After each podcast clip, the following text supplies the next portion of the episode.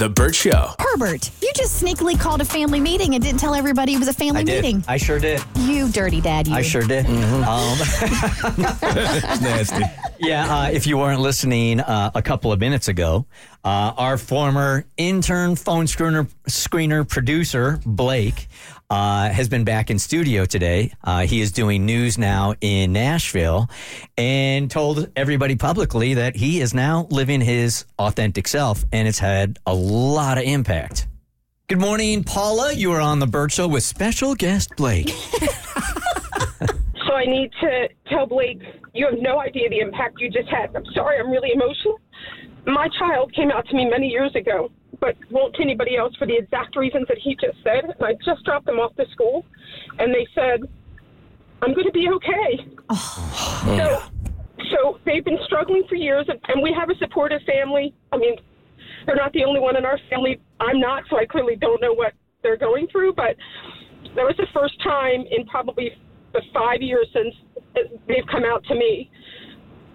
That was important. I don't. I you impacted so many people in that conversation, and especially the youth because that's the ones that struggle. So thank you because they got out of the car today at school and felt like it was going to be okay. Hmm. Hmm. Thanks for sharing, Paul. I, I really appreciate that. Well, well, thank you. I mean, we've listened to you for years. We kind of followed you here and there where you went. So, they're, the fact that it's somebody that they can relate to, they listen to you like on you know on the way to school in the morning, and the fact that it's somebody that they can relate to, and it's not you know some random person they didn't have any connection with. It made such an impact, and I think you've done that with so many listeners and so many youth listeners today. So, thank you. I mean, I'm emotional because it's the first time that I feel like they feel like it's going to be okay. And thank you for calling, Yeah, Paula, and sharing your story because I think it's feel? important. Yeah, it's it's huge. I, I appreciate Paula from calling, and, and I would just say it's it's going to be more than okay. It's going to be great. Like this is just an incredible journey that they're on, and um, I, I don't want to minimize the dark moments because it does get really dark in certain moments. Um, but I think people will be surprised at the amount of people that they have that are willing to wrap their arms around them and say, "I love you for who you are." I think if you think back to the beginning of your journey, knowing there are people out there in that mode and hearing them you hearing them hearing you say publicly, you can't harm me with something I'm proud of, mm-hmm. that's gotta resonate. Yeah. You can't. And I think so many people try to use it to weaponize other people. And it's really unfortunate that, you know, there was a story that we talked about, um, that we covered last week, and it happened in a small town of Alabama. And I'll, I'll tell the story really quickly, but it was a, a, small town mayor. He was a pastor. Um, and uh, this news outlet found some things about him in his personal life that they chose to publicly air. He begged them not to do it. And um, he ultimately decided to take his life because of it. Um, rest in peace, Mayor Bubba Copeland. Um, but you hear stories like that all the time of that people would rather end their life than be who they are. And I just think that's just a very, very, very scary, dark place to be. And it doesn't have to be. You impacted a lot of people today, my man. Thanks, Burt. Love you. Really, Love you. really proud of you. Love y'all. Super Can we eat these donuts now? Yes. Time to get buzzed on the hot goss from Hollywood with Abby. It's the Burt Show's entertainment buzz. Can you believe we're still talking about Barbie and Oppenheimer? Because there is a low budget movie called Barb and Oppenheimer, Bar- Barbenheimer in the works. So it's going to be about a doll scientist who visits the real world and sees how bad it is and then decides to build a nuclear bomb and blow it up. Just, you know, casual plot points. so it's being created by legend Charles Band, who is known for his low budget cult movies. And he, it's all about Dr. Bambi J. Barbenheimer, a brilliant scientist from Deltopia. And again, will blow up the real world, world once she decides how bad it is.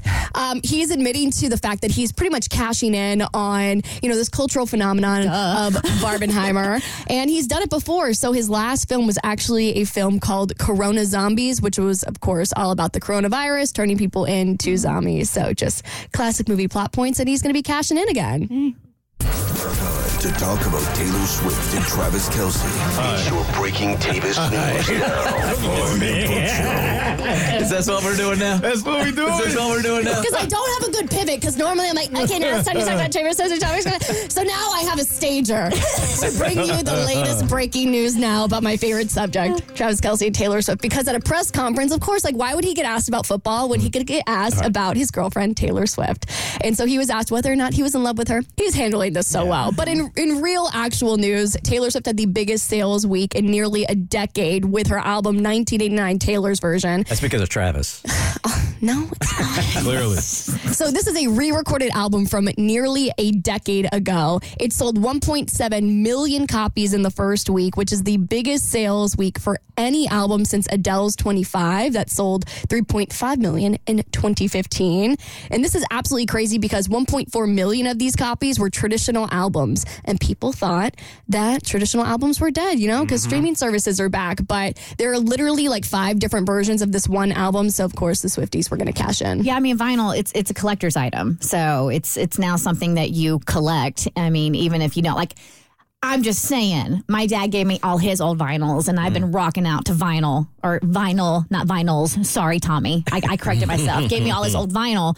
Um, and now the artists realize like these are collector's items, and we're like people might not pro- probably never even open them and listen to them, but they want to have them. Yeah, well, it's kind of like for the aesthetic. Like, I think people will get. I think it started when she started releasing her albums that sounded kind of like something you would traditionally hear on vinyl, like something that kind of has a throwback feel. But I'm in the same boat. My mom's mom had so many different vintage records, and literally right before I got my vinyl player, um, she had thrown them all out. I'm like, oh, I could have had like throwback Fleetwood Mac, like all the Beatles records, and instead I just have like a Doja Cat vinyl, and which was my first record, by the way. Very So- ironic. I'm assuming you bought the download or bought the album, right? Yes. Well, I mean, I have the streaming platform, so I just Right. listen to it on there. So if you were going to listen to these songs, would you listen to the originals or would you listen to the ones she recreated? Well, publicly, as a Swifty, if you say that you're going to listen to the old albums, you're going to be seen as a traitor.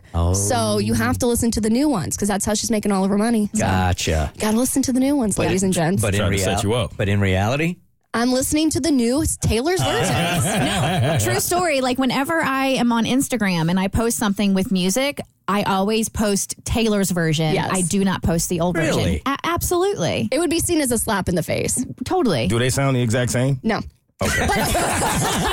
I, I will say, you know what? I was kind of hating on them when they first came out because it's a little jarring because they sound a little bit different.